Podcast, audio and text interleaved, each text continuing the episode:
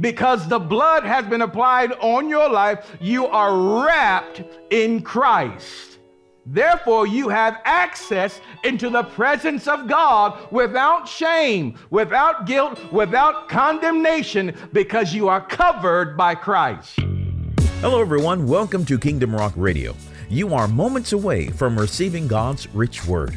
But first, remember that you can subscribe to our Roku channel as well as our podcast. And don't forget, for more information, you can always contact us at www.kingdomrock.org. And now, here is today's word. Well, as you know, we've been in a series. We started on last week entitled The Long Journey Home. The Long Journey Home. And we're going to continue that today. This is part number 2. And if you weren't able to hear part 1, please go back and hear it. Remember, the word of the Lord is that God has hidden something for you in the second and third hearing. You're not going to hear it all in the first listen, but you'll hear it. You'll hear those hidden nuggets on the second and the third time. So let's develop those disciplines. Amen? Amen. All right. Our series scripture is here in John, the 3rd chapter, verse number 16, John 3:16. We're going to go over this every single week while we're in this series. We may be in this series about 7 weeks or possibly 8. We'll be led of the Lord. But John 3:16 says this, "For God so loved the world that he gave his only begotten Son, that whosoever believeth in him should not perish, but have everlasting life." I know you know it by heart, but it is always good to read it to see those words. Amen? All right, so today I need to ask you an eternal question. Will you choose life or death? Sounds really simple. Will you choose life or death? Now, if you look at that scripture one more time, John 3:16, look at it one more time. Let me show you a theme that occurs throughout the entire Bible, especially here, of course, in the teachings of Jesus Christ. Listen to this theme. Let me read it one more time. "For God so loved the world that he gave his only begotten Son, that whosoever believeth in him should not" what? "Perish, but have" everlasting life. Everlasting life. So the theme there is you must choose life or death. You have to choose that. Now, perish talks about destruction. Destruction. Eternal life really talks about never-ending blessedness or never-ending bliss in the presence of the Lord. So it talks about life with God or life without God. It talks about heaven. It talks about hell, light or darkness. Are you hearing? That's going to be your choice. You understand that, right? Amen. That's going to be your choice. And this didn't just start here in John. Of course, it was back there in the book of Genesis. So let's go back to Genesis. Let's go to Genesis, the 2nd chapter, verse 17. As God gave man choice, all the way back in Genesis, the 2nd chapter. Genesis 2:17, here's the command. "But of the tree of the knowledge of good and evil, thou shalt not eat of it, for in the day that thou eatest thereof, thou shalt surely die." So way back, God gave man a choice, right? You can eat of the tree of the knowledge of good and evil, bad, or you can eat of the tree of life that was also in the garden. It's your choice. You can live or you can die. Someone said, "Well, why? That's crazy. Why would God put that in the garden in the first place?" Understand something. If I came to you in your house and I told you, "Hey, I'm going to give you several billions of dollars and I'm going to give you all the food that you want, everything you want, but you just can't leave your house." Your house then becomes a pretty prison. If I tell you you have no choice, if I take choice away, you are then a slave. Love, the identification of love is then It's impossible to know whether you love God or not because you have no choice. Man must serve God with his own free will. So therefore, God gave man choice. You can love me or not. You understanding? Now, of course, we can go to Deuteronomy 30. Deuteronomy 30. I love this. This just puts it right here. Deuteronomy 30, verse 19. And it says here, I call heaven and earth to record this day against you, that I have set before you what? Life and death, blessing and cursing. If you don't know what to choose, he says, therefore choose life, that both thou and thy seed may live. That's your choice. God gives you the ability to choose. Look what the Lord said here in Matthew 7. Matthew 7, we're going to run some scriptures for a minute. Because I really want to nail this down, I want you to see it in scripture. Matthew 7, verse 13 through 14 says, the Lord Jesus speaking, he says, you can enter God's kingdom only through the narrow gate. The highway to hell is broad, and its gate is wide for the many who choose that way. You understand you have to choose to go to hell, right? You also have to choose to go to heaven. You have to make a choice. You have to make a choice. He says, but the gateway to life is very narrow, and the road is difficult, and only a few ever find it. You have to choose. You have to choose. If one man would say, well, you know what? I don't want to make a decision right now. I don't want to choose. Understand something. Please get this. When you say, I don't want to choose, I don't want to be involved with that, I'll put it off. That's the saying. You have the same result as saying no. Let me give you an example. If we're all going to go out to eat when we leave here, go anywhere we want to, there is a shuttle bus out there now waiting for us to go. Let me see what I'm going to pick on today. Stan. And we tell Stan, hey, we're all going to go out to eat. You choose where we're going to go. If Stan says, you know, I don't know. Let me think about it. I don't know. We'll all still be hungry. That's right. He could have said no. Him saying no and I don't know are the same results. We're still hungry. We're still sitting here. We're still not eating. That's right. Right? Amen. It is not until Stan says, Red Lobster, then we're all going to go.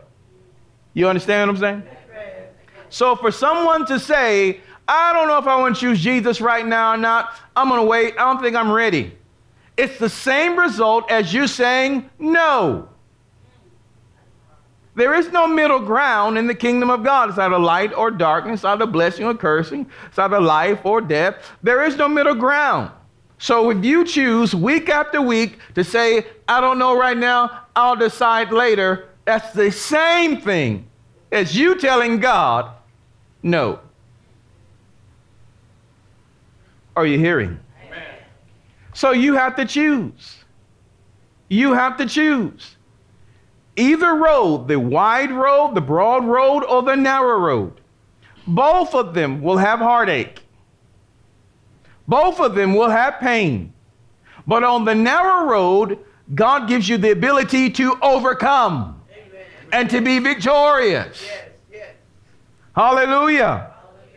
And you have a joyful, blissful end. Amen. Are you hearing? Amen.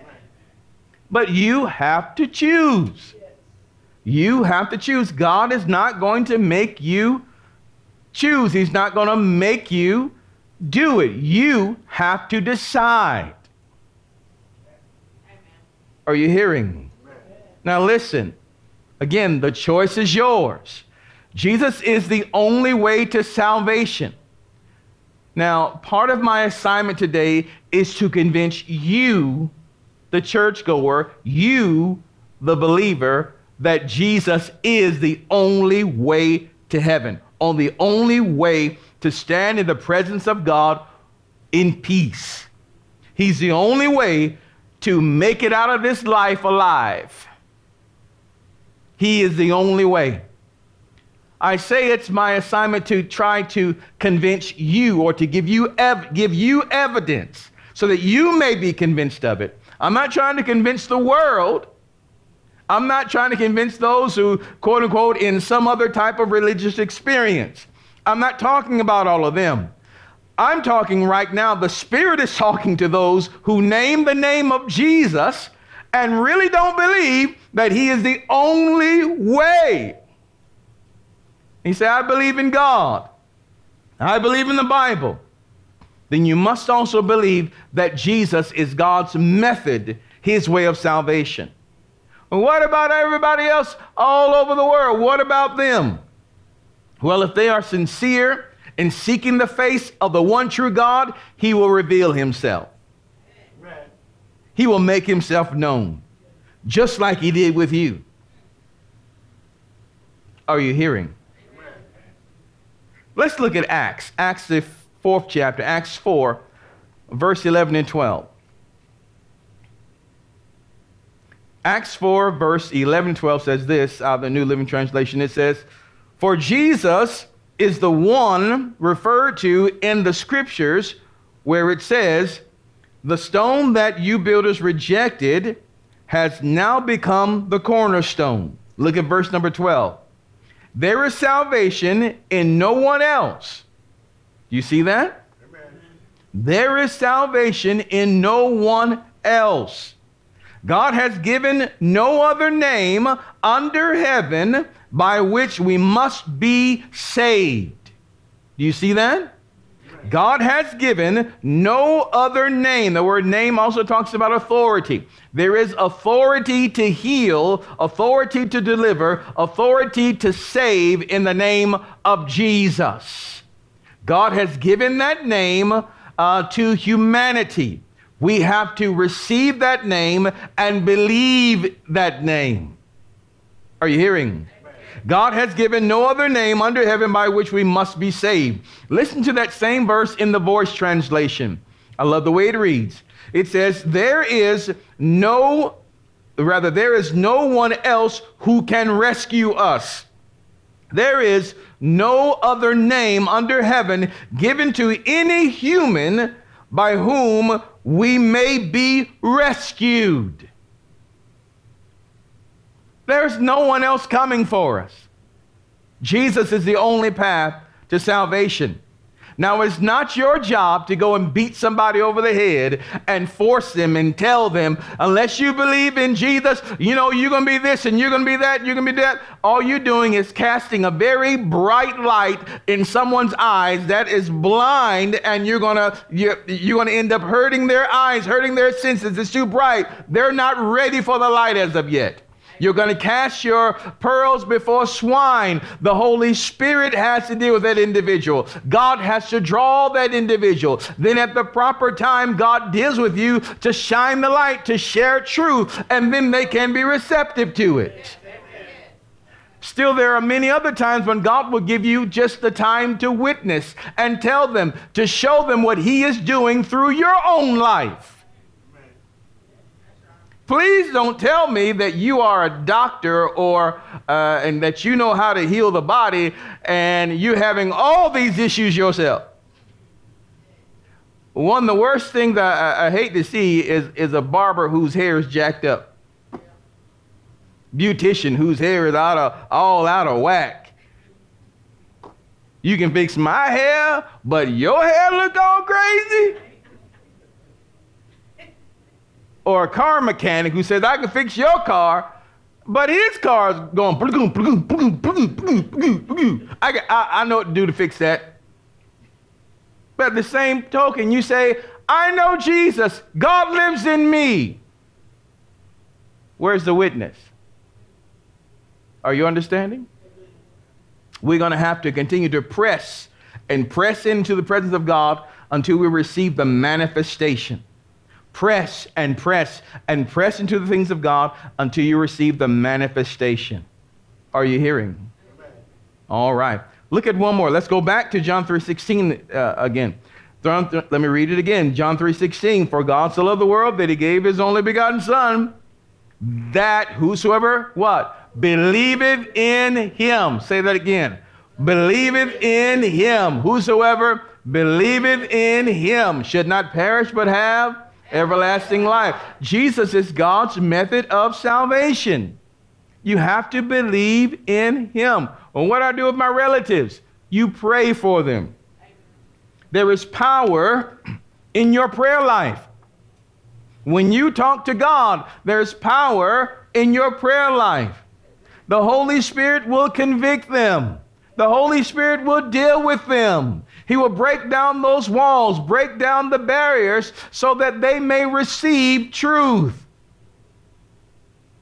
But you have to pray. Are you hearing? Amen. Again, Jesus is God's method of salvation. He is the only way to get to God. Now, let us also consider what we talked about on last week, Matthew 22. We're going to look at today, verses 11 through 14. We talked about the wedding. Some of you may remember that. We talked about the wedding, about how the man was not ready. We're going to talk more about that on this week. Now, as we do that, I want you also to consider the theme of choice. Heaven, hell, right, wrong, light, dark, blessing, cursing. Our Father, our God, is a God of balance. This whole universe is one of balance. There can be somebody say, I don't believe in hell, but I believe in heaven. I'm not sure what God you're talking about, because the eternal God is a God of balance. If there is a heaven, there must also be a hell. That's balance.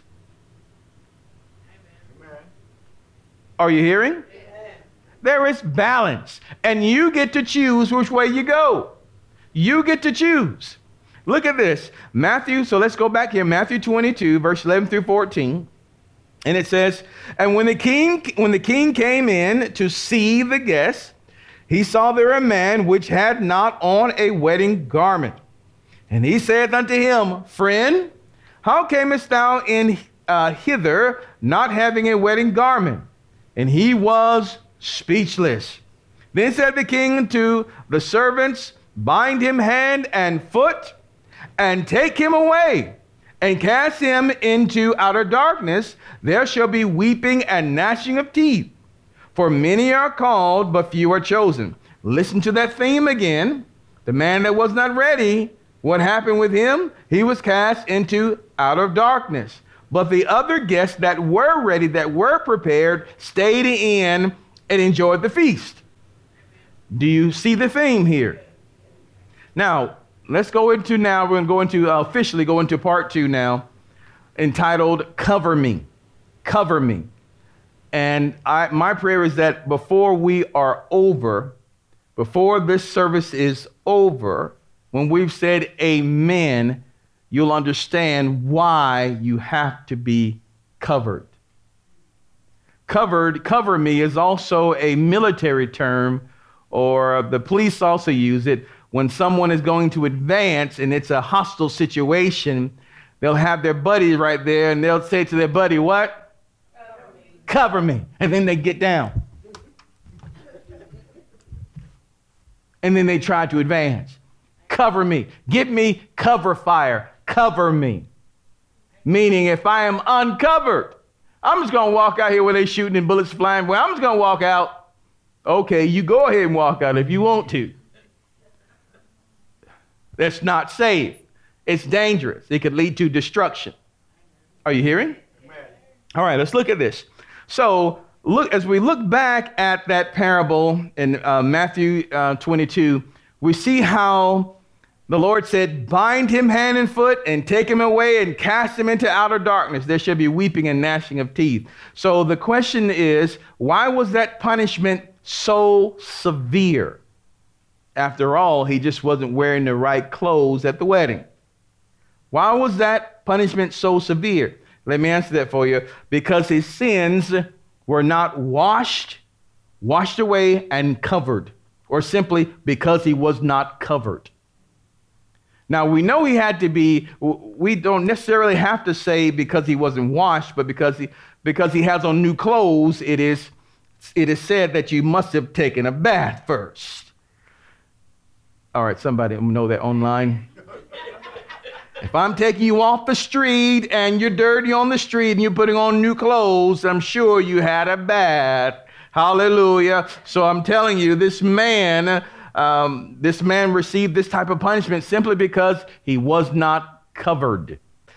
Because he wasn't covered, the king could readily see the evidence of this man's disrespect.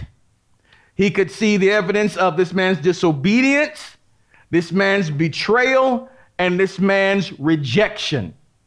He was rejecting the king's commandment.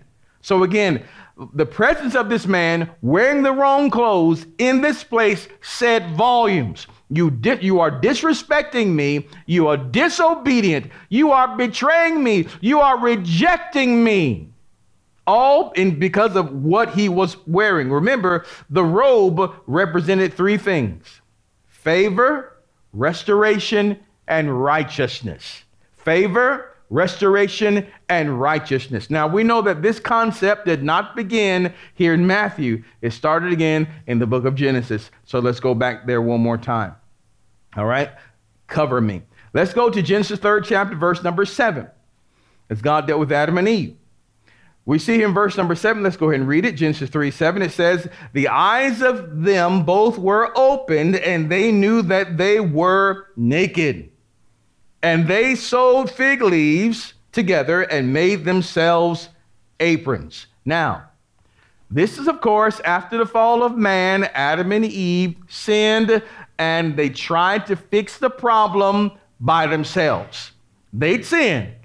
We know we're in sin. We know we're naked. Let's fix the problem ourselves. This is the birth of religion, where man tries to cover his sins and live with the covered sins apart from God.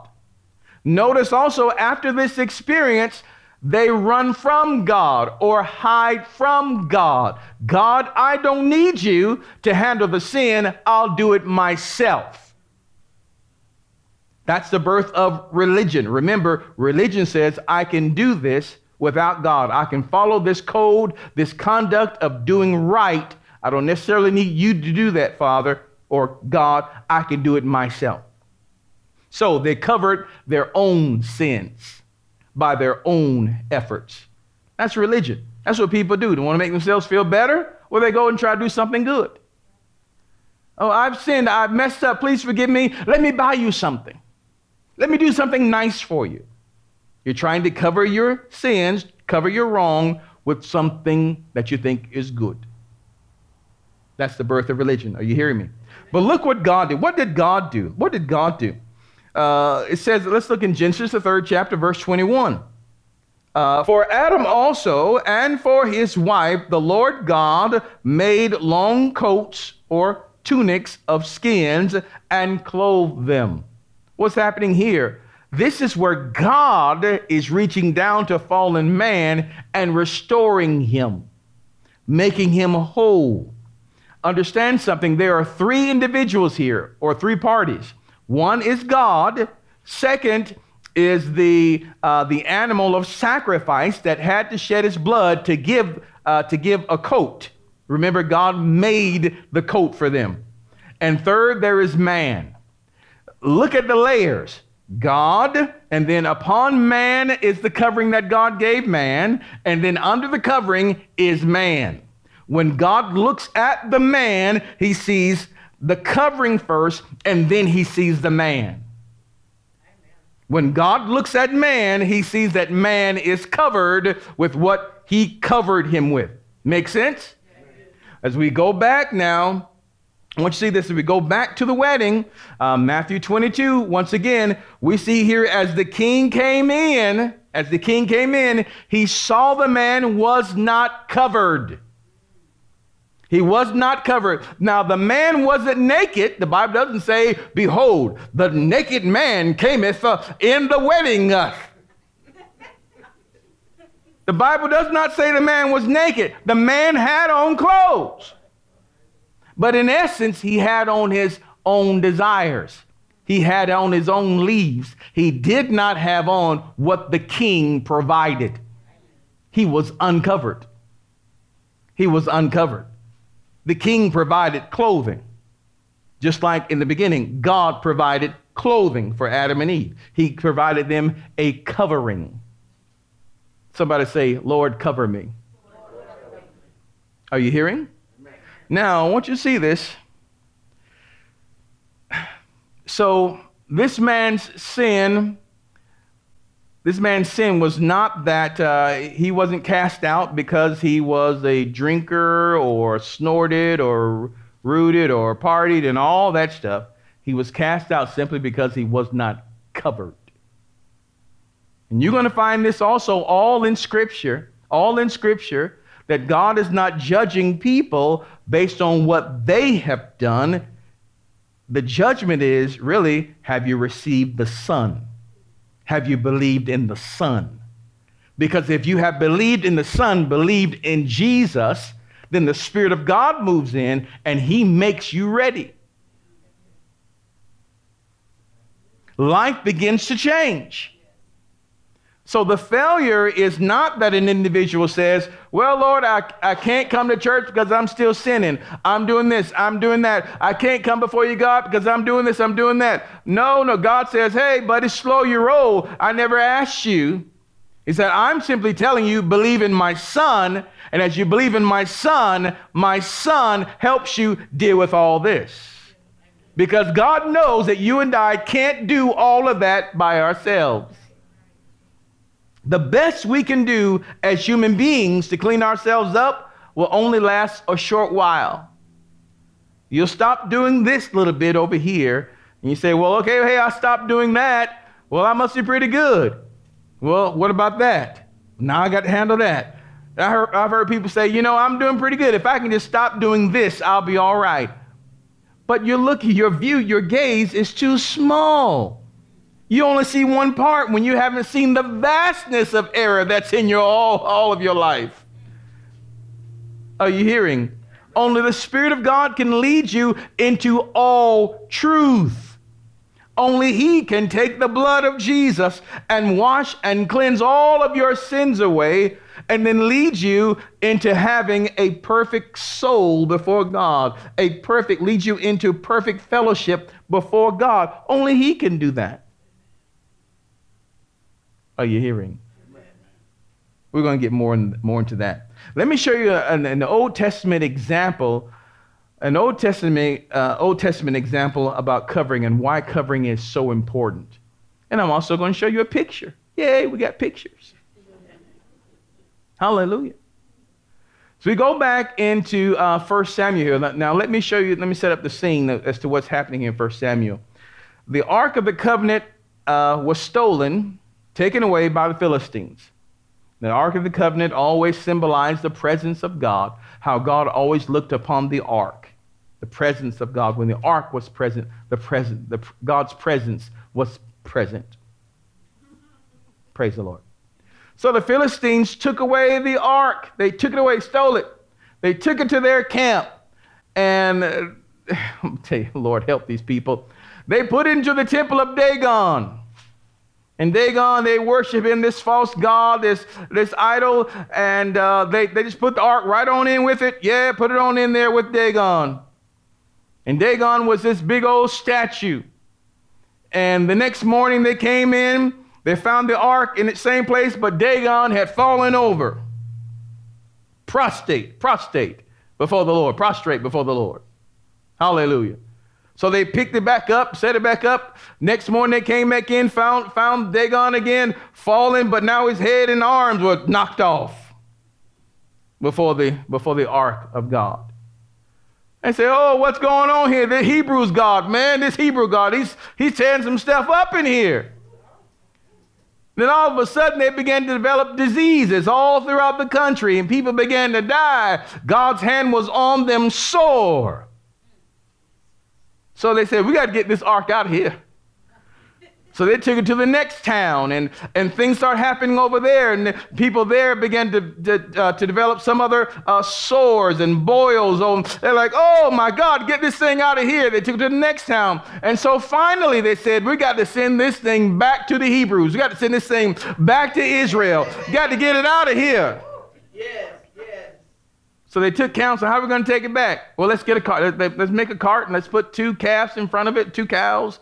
And let's make some golden rats and this and that. And they put it on the cart and they send it out. And the cart, they said, well, we're not going to send anybody with it. We'll just put it on the cart and let the cows go, get out of here.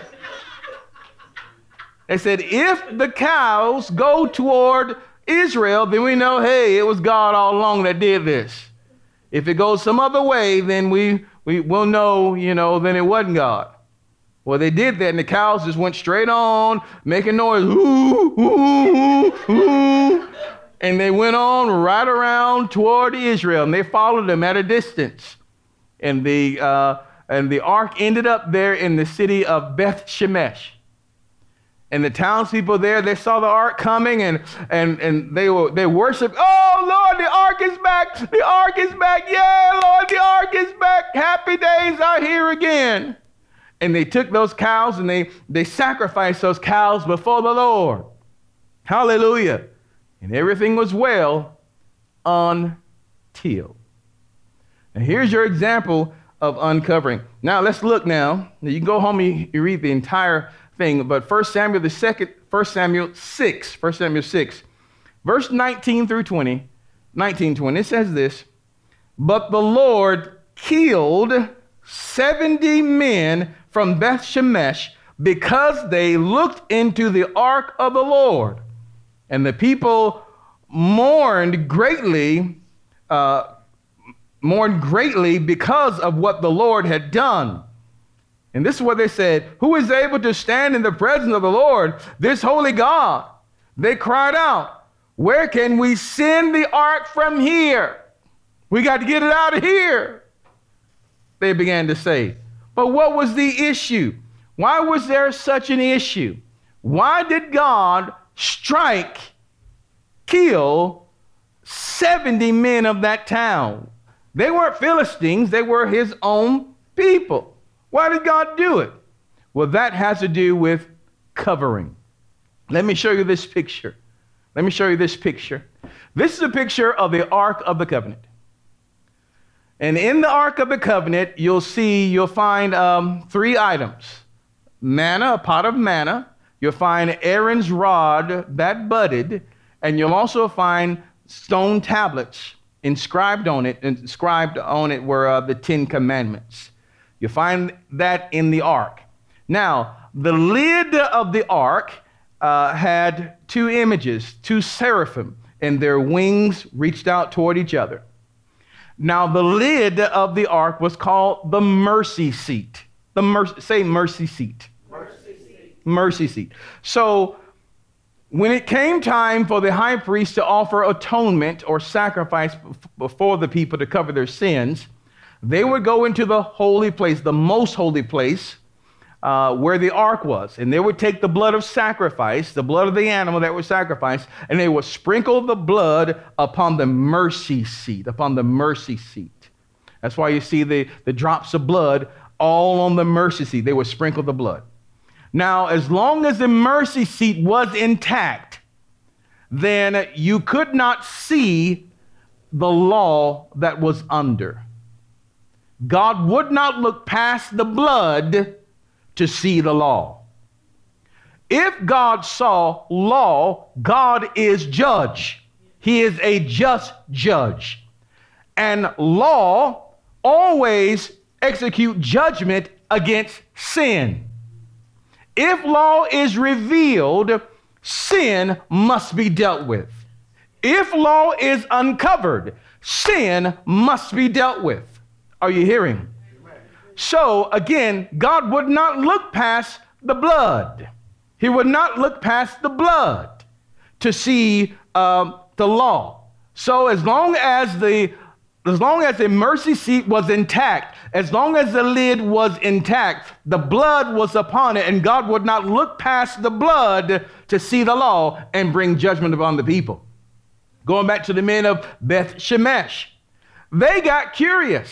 Oh, let's look in the ark.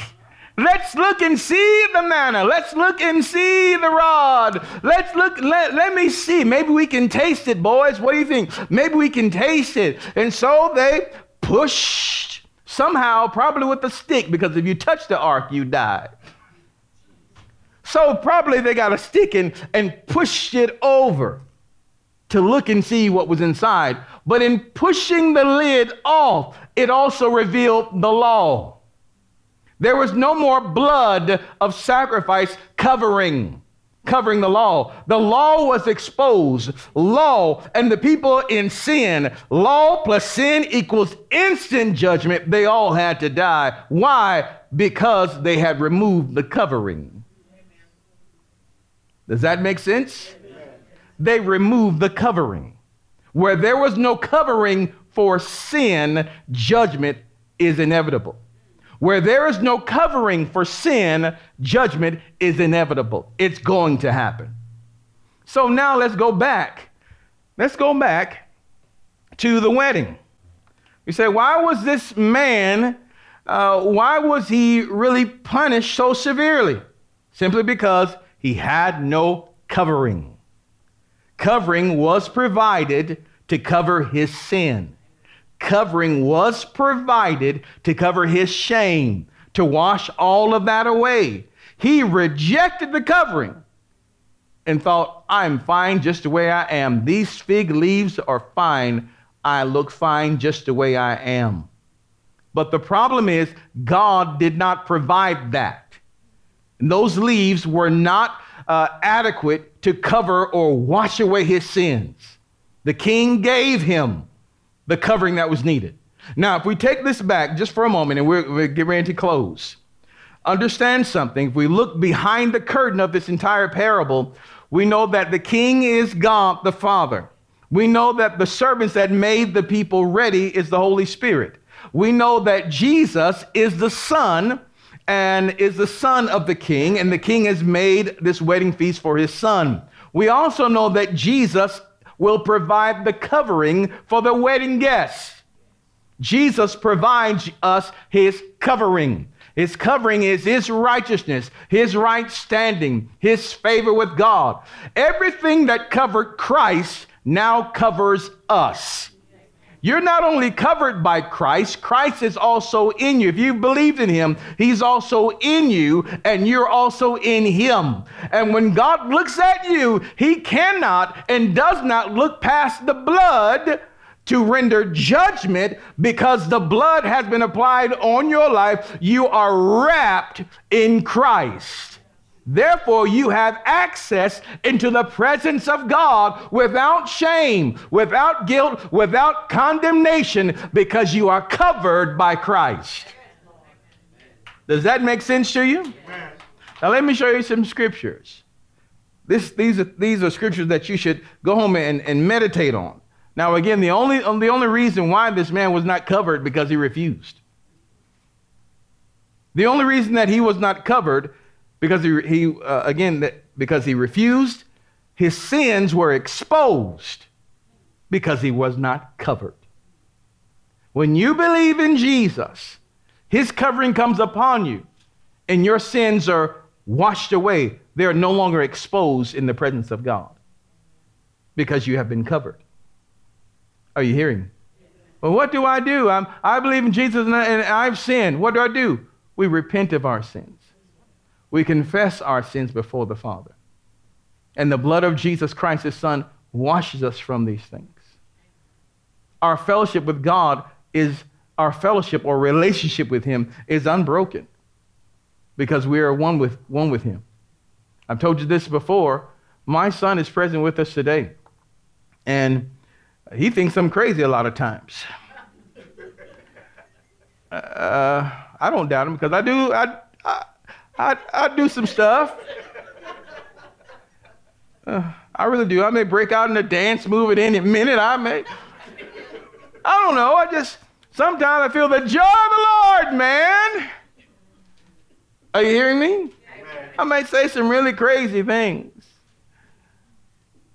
but he'll always be my son because he was born my son. Some people, some children have taken their parents to church. Not church, Lord help me. But that's a good thing. Children, please take your parents to church. No, some children have taken their parents to court and have tried to, separate from them legally. But they may be legally done, but they're still blood. Amen. Once you are born of God, born again, truly born of God, born again, you're connected by God, connected to God by blood and by birth. The Lord Jesus talks about this in John, the 3rd chapter. And once again, when he talks to Nicodemus, he says, you got to be born again. He says, you must be born of the water and born of the Spirit. What does it mean to be born of the water? Some of you may remember, well, I doubt it, but being born from your mother and the water broke. Or you saw it done with somebody else being born, right? That's better, sissy. You saw it being done. You saw the water breaking, born of water. After the water was released, shortly after, there was a birth.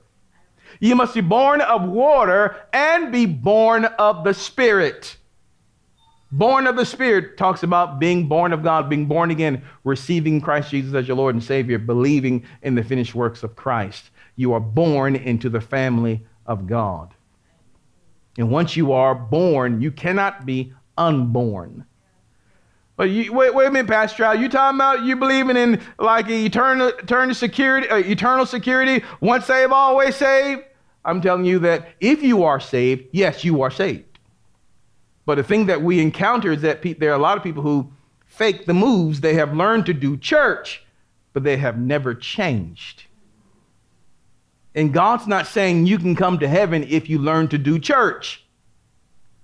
They've taken church as a religion and think if they come to church enough and do good enough, God's going to like me. But you can go to church and still bust wide open. I've seen a lot of devils up in church. Are you hearing me? Yeah. Let's move on.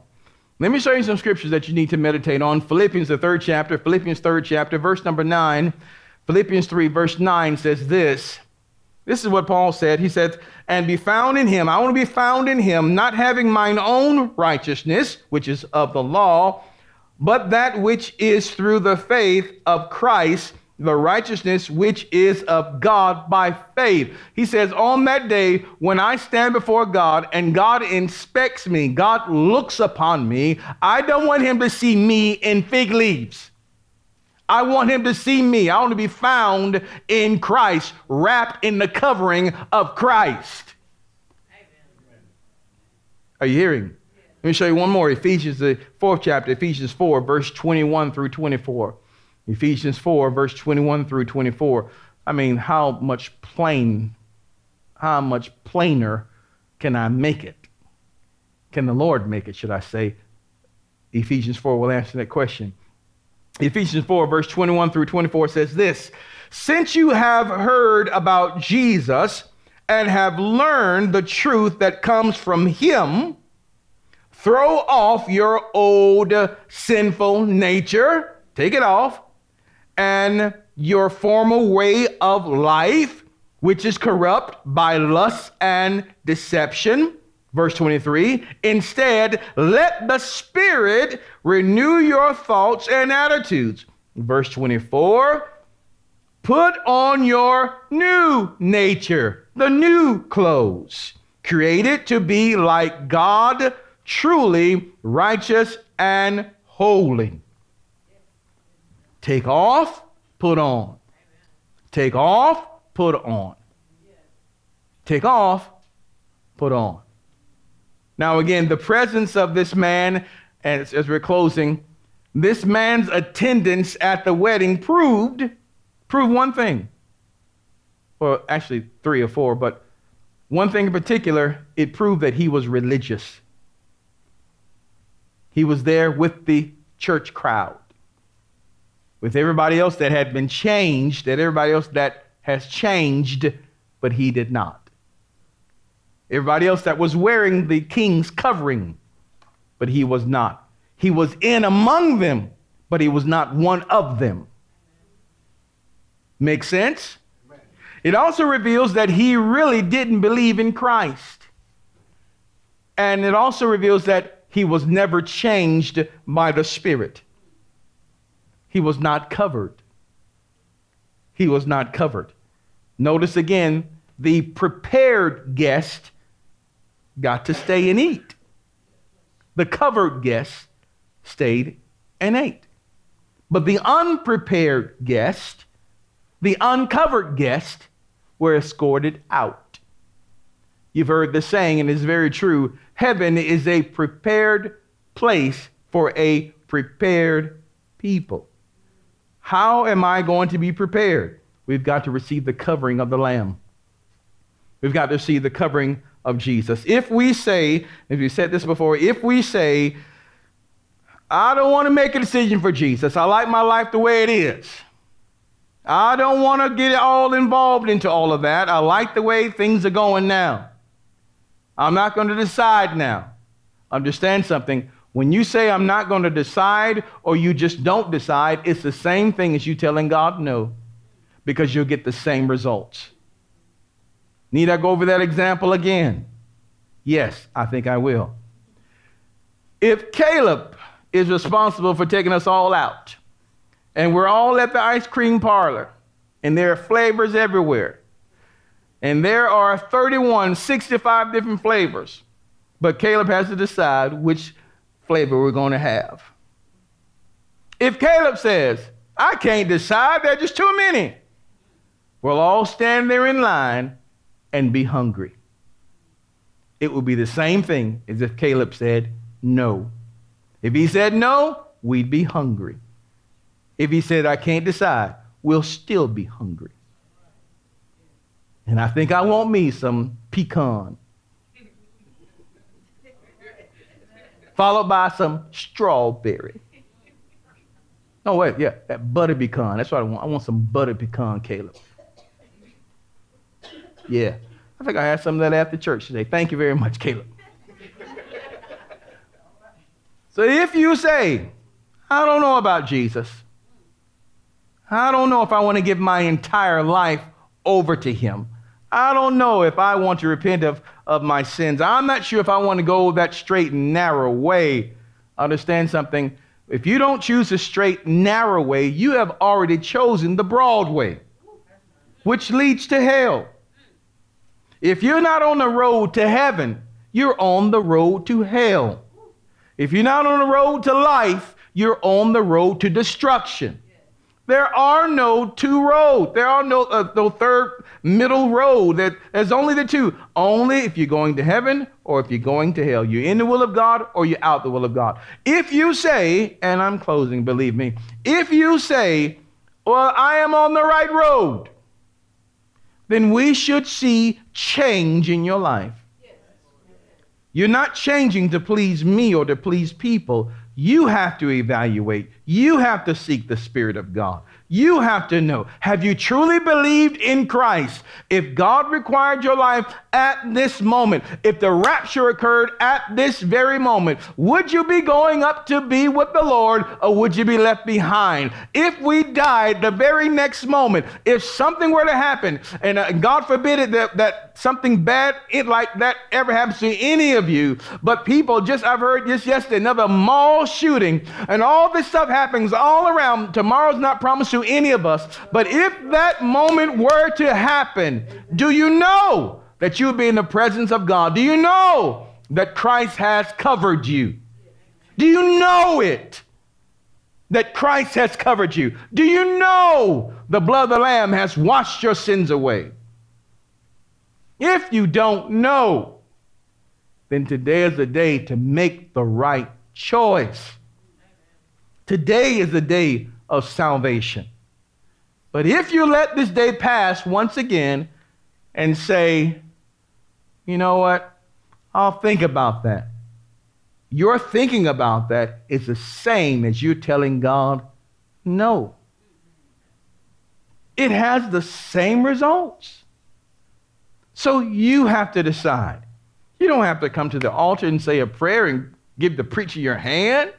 You got to simply believe and repent of your sins. You got to turn from those things and turn to God. Truly come before Him and give Him your whole and complete life. All of you. Remember, 99.5 won't do. God wants, literally wants all of you. And the things that you keep behind and put away. You say, God, you can have this, but not that. All that's sin, and that's the enemy's playground. Everything you said that God can't have or can't have access to, you'll find the enemy all in that. All in it. So today, I pray that you will make the choice for life. That you will choose life and not death. That you will choose eternity with God and not an eternity in hell. Because there is no other way. Father, in Jesus' name, Lord, I believe that I have done what you've asked me to do today. And Father, I pray for your Holy Spirit. I pray that your Holy Spirit would touch every heart of those listening and watching now and those listening and watching later. Father, I pray that you will convince them and that you will convict them of the truth. And Lord, I pray that they will choose life. And Lord, as they call upon your name, as they call upon the name of Jesus, I pray, Lord, that they will be saved, marvelously saved, set free, and delivered. And Lord, if anyone is laboring under false, if anyone is deceived in thinking that they're one thing and they're actually not, Lord, I pray that you would deal with their hearts and show them the truth. We give you praise today, Father, and we love you. In Jesus' name, amen. We pray that you have been richly blessed by today's message. Remember, if you would like to hear today's message in its entirety or hear the entire series, just go to our website at www.kingdomrock.org. That's kingdomrock.org. You can also subscribe to our podcast and get it on the go. And if you have a Roku device, make sure you search for Kingdom Rock TV. In there, you will find this program and so much more. We would also love to see you in a live service. Just go to our website to get the details at www.kingdomrock.org.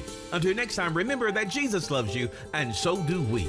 Choose Him as your Lord today. Only He can make a way.